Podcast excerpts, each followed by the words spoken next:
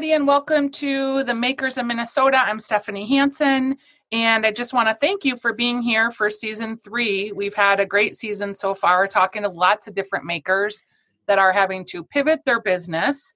And today I'm excited to invite the folks from Simples Soups. I'm with Ryan Rosenthal and Michael Von Fange, and he is here to, both of them are here to tell us about what it's like to go from a brick and mortar business where you have this business plan and this idea to all of a sudden going into a subscription business and it is a soup business. So, who wants to give me the backstory of how you guys ended up where you're at today? That's a big backstory, Ryan. You want to take a crack at it? sure. Well, thanks for having us on, Stephanie. yeah, thank you. Uh, so, yeah, we started Simples in 2014 2013 started writing the plan, and uh, at the time we're just barely out of school. Both of us had only been working out of graduation from school for four years at that time. Um, our concept was 7-Eleven and Whole Foods had a baby. So, which sounds great. yeah.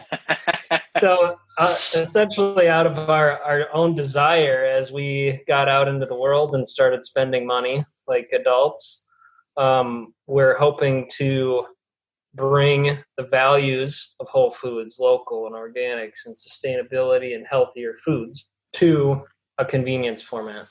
And so we came up with this concept of let's take kind of a 7-Eleven convenience store, small footprint concept, and fill it with those values. And we launched the first shop in 2014 in the downtown Skyway in Minneapolis. Uh, did very well. Um, sales grew nicely for a while. We opened a second location in 2016, again in downtown Minneapolis. And then finally in 2019, in January, we opened the University of Minnesota campus location. So we grew it, um, you know, steady uh, into a three location uh, brick and mortar lo- concept with a central kitchen. We made all of our food fresh at a shared kitchen, shipped it out to the locations every day. We also had a coffee bar in each location where people could get all kinds of different espresso drinks. So um, pretty awesome concept. We were really proud of it. We had a phenomenal team. Come March this year, COVID happened. We've all been dealing with whatever that means in our lives. Different struggles for everyone. For us, it meant that we had to close our doors on March 14th, I believe it was. And uh, we had 28 people on our team, and everybody, everybody lost their work, including me and Mike, because we had no way to keep everyone on staff without any business. And since then, our shops have been closed. We've uh, they all were in commuter centric locations, meaning all of our traffic every day is coming from people coming in for their professional occupations or school. Um, those have yet to rebound, those consumer groups. And so we have had to switch into uh, delivering soup to people's doors, which is kind of weird. But it's essentially, we- it's a little weird. But but what's so interesting today is so you had to close down in March. I record a few podcasts ahead, so I want the listener to know that as we talk today, yesterday, the governor has asked restaurants to shut down again for another month minimum, but I think we all know we're probably talking eight to 12 weeks more realistically. So, what did that feel like when that announcement was made? Because you've already done that cut. Yeah, I mean, that was, yeah. I think, a big part of what we were looking at even to start is that, look, the prospects are not good here of where this virus is going. If you're listening to the people who understand these pandemics. They know pretty well what the timeline could look like. Uh, it's very likely that the fall is not going to be pretty. Even people were talking about this in the spring and the initial shutdown. And we just made the decision that at this point in time, for us, the best thing we did in our shops by far was scratch made soup. That's what if you were to ask people what's the one thing you'd say about Simples, that was it. Even though we did a wide variety of other things, that was the thing for people for Simples. And Yeah, so we, and I- we just decided it fit fit really well for that context. Yeah. Yeah, and in the context of fresh food, it was just too risky. I mean, we're making salads and sandwiches with one, two, three day shelf life, and to store that inventory, have to shut down for three, four weeks. You're start, you know, that's a lot of inventory loss, and we just knew at the time that's it's going to happen again. It was a matter of time. Downtown was empty anyways. Um, it just wasn't worth the risk of trying to continue with a fresh food model out of our commissary kitchen. I just want to back up a second because I think it's pretty interesting that you even started this business because as two young men, it was like you deciding, okay, we don't have enough good convenience stores that carry good food. We don't have we don't really want this grocery model that carries good food. If I'm if I know anything about food and I think I know a little bit like this is a really weirdly crowded field that you decided you were going to put your stamp on. Did people like invest in you? Did you bootstrap it or did people tell you you were crazy to try to take this on for a brick and mortar? Oh yeah, it was all the above. So uh, we bootstrapped. We went to a lot of banks who said, "No, you're crazy." um, but ultimately, we did. We got off the ground bootstrapping and with a bank loan and some SBA backed bank loans. So um, yeah, and then later when we opened the other locations, we did get individual investors. We were part of um, the Min Cup at the University of Minnesota, and we actually won the food division that year. And that actually put us in touch with some great people over there and judges and different people in that food scene um, who were super helpful mentors. And, and so we got good connections there. And then some of them ended up actually investing in our second and third location. So When you decided to close in March, well, not decided, the mandate, first mandate came down.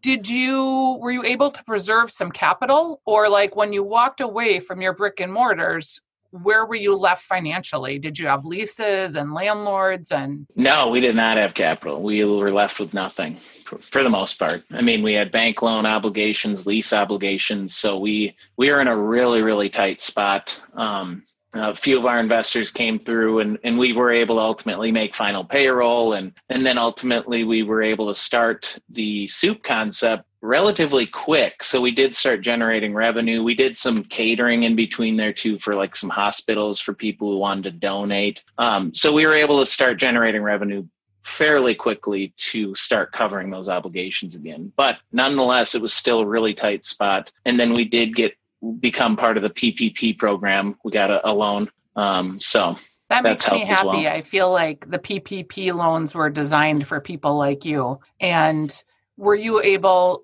so one of the caveats with the PPP loans where you were you supposed to use them towards getting your people back to work. I'm imagining Mhm. you have some people back to work in the commissary kitchen, but you must have a smaller skeleton staff if you're doing soup delivery. Yeah, unfortunately, we were not able to rehire everyone, but we are, you know, we are growing again um, and hiring delivery drivers. So it's just kind of switch form a little bit, um, in as our needs change and grow. But uh, yeah, we definitely, it's been super helpful. I mean, we give them a lot of credit. They turned it around quickly. Our local bank really helped us um, get through the process. So, um, but we did you know, I know there was a lot of confusion originally around it of how to apply it, how to use it. We stayed super, you know, really tight with it to make sure it lasted as long as it could. Only rehired as needed um, to grow it in a in a responsible manner that allowed us to get to this point. So, Who's your bank? Highland Bank out of St. Paul. All right, Highland Bank. I would just like to say a shout out to them for investing in your concept originally.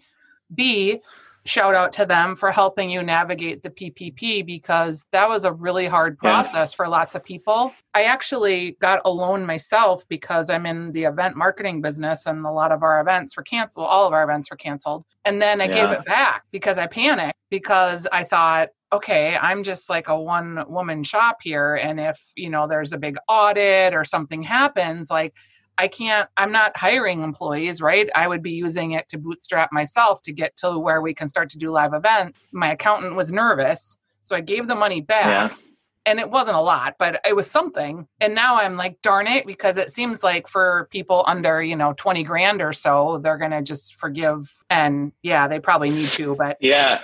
We heard a lot of horror stories kind of like that, where it's just like confusion, panic. Like some people just spent it all right away on like hiring web employees to work on our webs you know a lot of different things because of the un, there wasn't a lot of clarity. And so that was definitely an unfortunate piece of the launch of it. Um, yeah ryan and i we got you know lucky in a sense. We just decided to hold on to it felt like we'll take that risk and hope it works out and it has worked out pretty well. So good for you. I would just add on to that it's what's what's exciting for us is we we're at a um, over a third of our staff hired back from ground zero. You know, from from all of the stores still being closed, uh, hiring a third of those hmm. people back through a different model has been very rewarding for us because it's it's it's really it feels that's a lot of weight. You know, knowing that we were responsible for that team and and you know having everybody lose their work at, in the spring that's a lot of weight um, for all of us, and so it feels good to get people back to work. So let's talk about simple soup subscriptions because if you've hired a 30 of your folks back, you're you have 8 to 10 folks that are working for you again. You, how much soup can two guys sell? Like I love this that that's been so successful for you. I think I told you I'm a huge soup nerd. I make soup all the time. I have an entire freezer full of mason jars full of soup. I freeze it in love like it the pint containers. So when I got your soups, I was like, hooray, these are my people. And your soups were very delicious. I loved the cookies that came with Good it. I liked the cornbread. I liked the packaging. I liked knowing that you were using um, fresh whole vegetables from local producers. Like the whole thing worked for me. It, I like feel like I'm probably your target customer. So you know, how a soup subscription costs how much and how many of these soup converts do we need to get for you to keep this going? yeah, as many as we can. Absolutely. Um, so yeah, it's been an evolving process. So soup, soup subscriptions is a big piece of it. Um, when we first launched it, we launched in uh, frozen quarts. that's still what we're doing. Um, but a big piece of that was, um, you know, and since Simple's inception, we've always been trying to focus on the, all the shareholders aside from just profit. And a big piece of that is our own team, you know, is the environment, uh, is our suppliers. So everyone involved in the whole process. So when we launched the soup piece, it was a perfect opportunity going through a pandemic. So we immediately off the bat said, for every quart we sell, we're going to donate a bowl of soup to healthcare workers.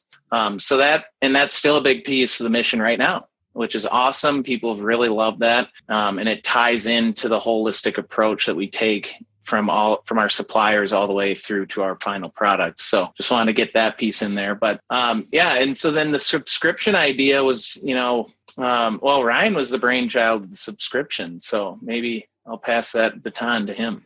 I won't even take credit for that. It was a buddy of mine. He's a so there you he go. Was, he was working a fellow food entrepreneur had some wise advice. He's he was uh, had some wise advice and was suggesting it. And so anyway, we decided it really it could be an interesting concept. You know, just having regular deliveries of soup, and it sounds kind of weird, but on the other hand, why not? I mean, soup. Uh, soup is an extremely wholesome, comforting food. It can be really healthy. It can be really delicious. So why not get it regularly? and it can be frozen and it can be lunch, dinner. I mean, a lot of these families now are stuck at home with the kids. And that was for me when on our radio show where we talked to the home cooks, we were getting inundated with people that were like, you know, I went from making a dinner once a day to having to make three meals a day for all these hungry people that are in my kitchen yeah. constantly going, What's for dinner? What's for lunch? What's for breakfast? And I'm also working.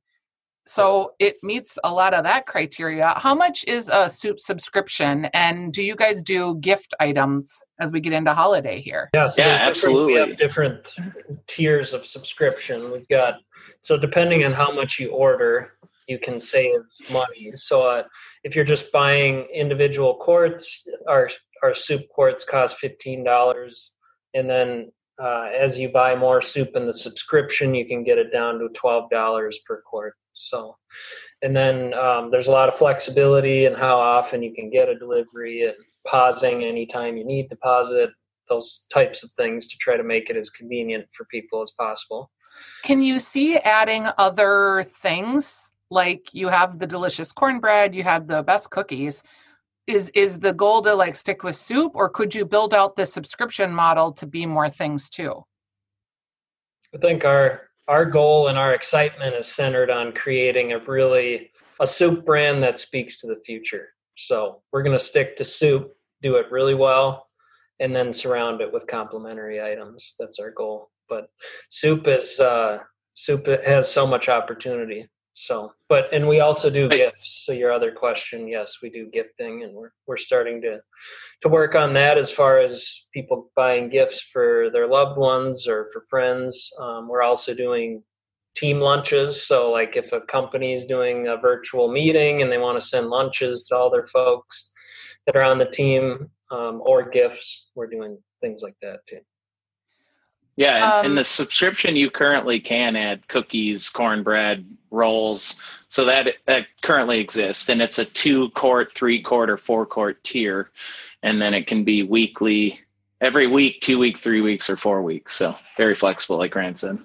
I can see too when people ever go back to work, like a soup share, where you know you go to an office building and you bring soups and people can buy them right there, or you know amazon is experimenting with these um, on-site like refrigerator food packaging type models where you can um, reach your hand in like to the automat as it were and pull out something there. I could see you having like a soup cooler.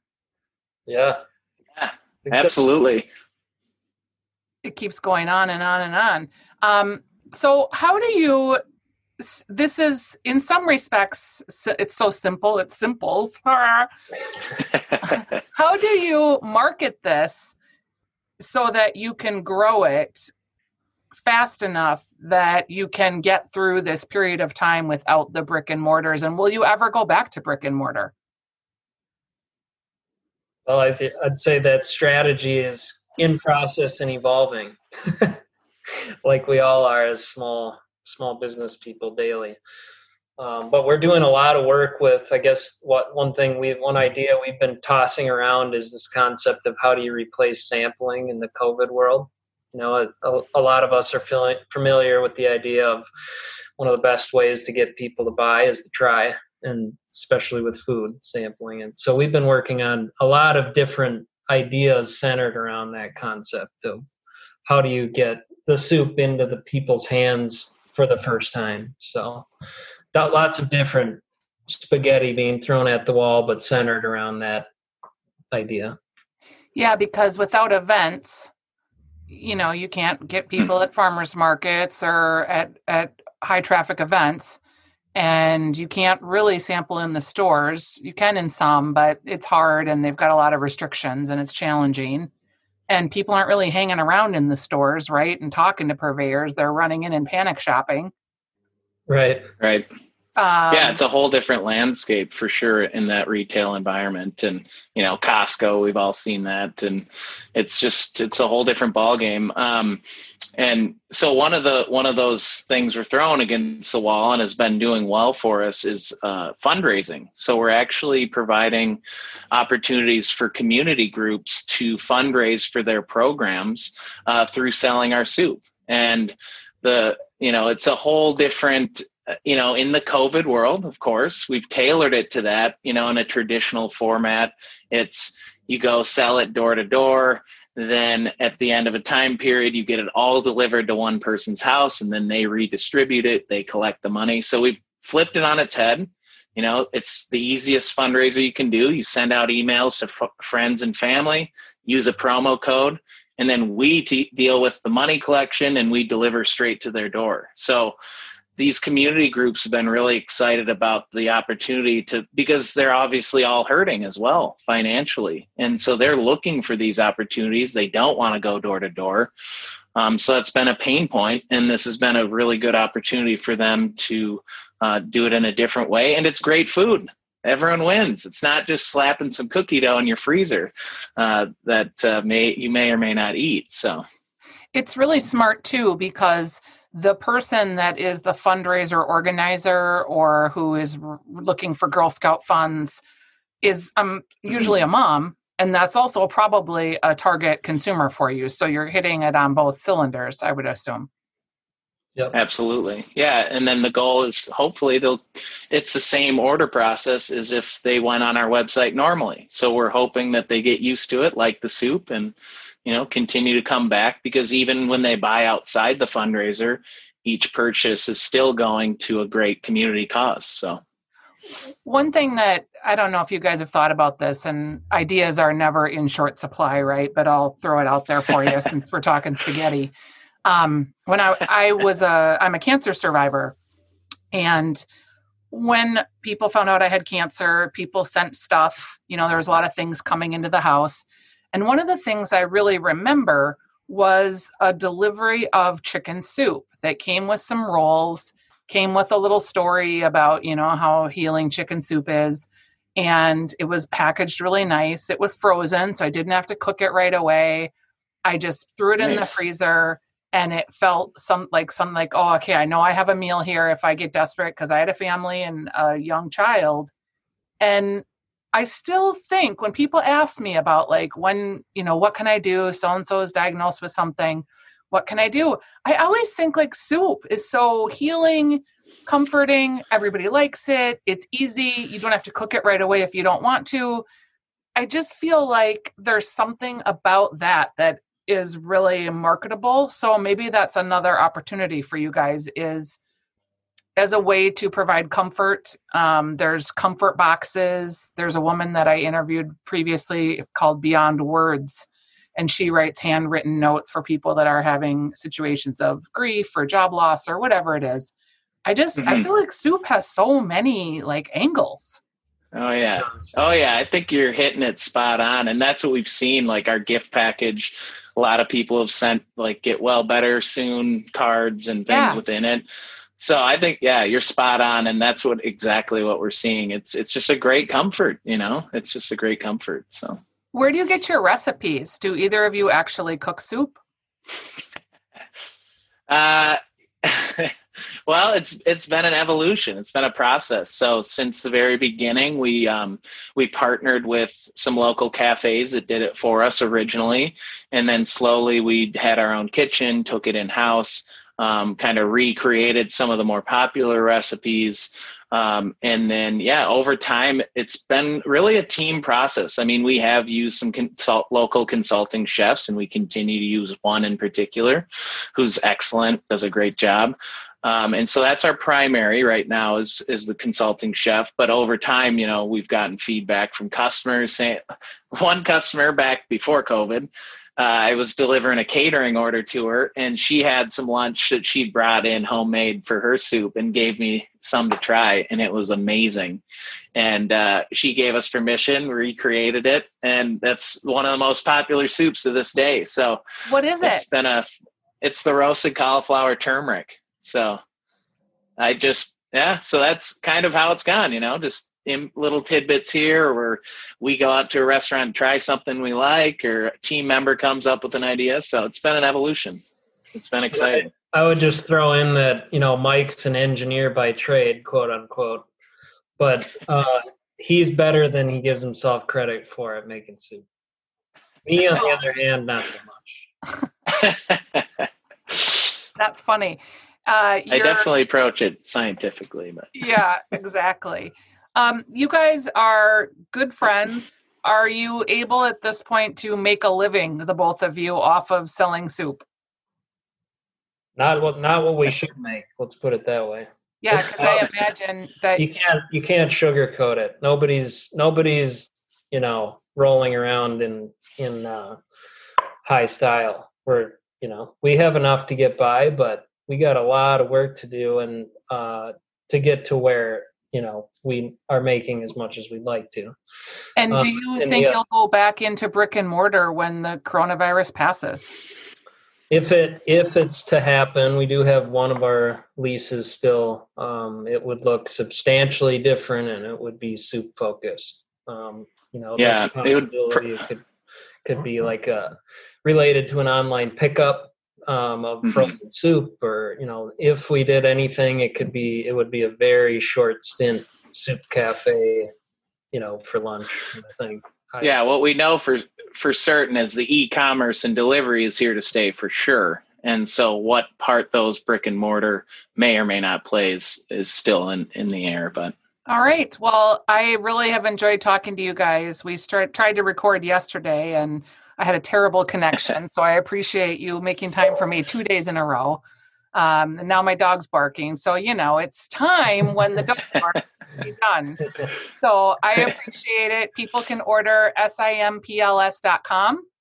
They can order absolutely, subscriptions. If you have a loved one in your life that's struggling and needs a little comfort, soup is where it's at, man. I love soup. I'm really excited to and we'll be sh- yeah we'll be shipping outside the Twin Cities here in the I don't know check back in two to three weeks. So Okay. in process. So All right. yeah. And it'll be about two to three weeks before this drops. So when you hear this, if you're perfect. interested in sending outside the Twin Cities, go to their website. I'm sure they will be able to help you. So The thanks, last- guys. I the last plug I have Yeah. is for soil health. That's a Tell big me thing about that, we're working Ryan. on. So, Why is that important to you? well, soup's dynamic. We've been talking about that. Um, w- that's one of the things that gets us really excited related to communities, supporting local, supporting growers that are giving back to their community in the form of treating the land well, treating the water well, treating their workers well, and taking care of soil. So that's going to be a big part of our story. I appreciated your very responsible packaging. We'll keep working Yes. on that too. I noticed it Yeah. right away. So it was important to me that the packaging that you used was recyclable. So, all right, guys, soil health, soup. Well, thanks we're so it. much, Stephanie. Yeah. Thanks. Thank we'll you. talk soon. Okay. Bye bye.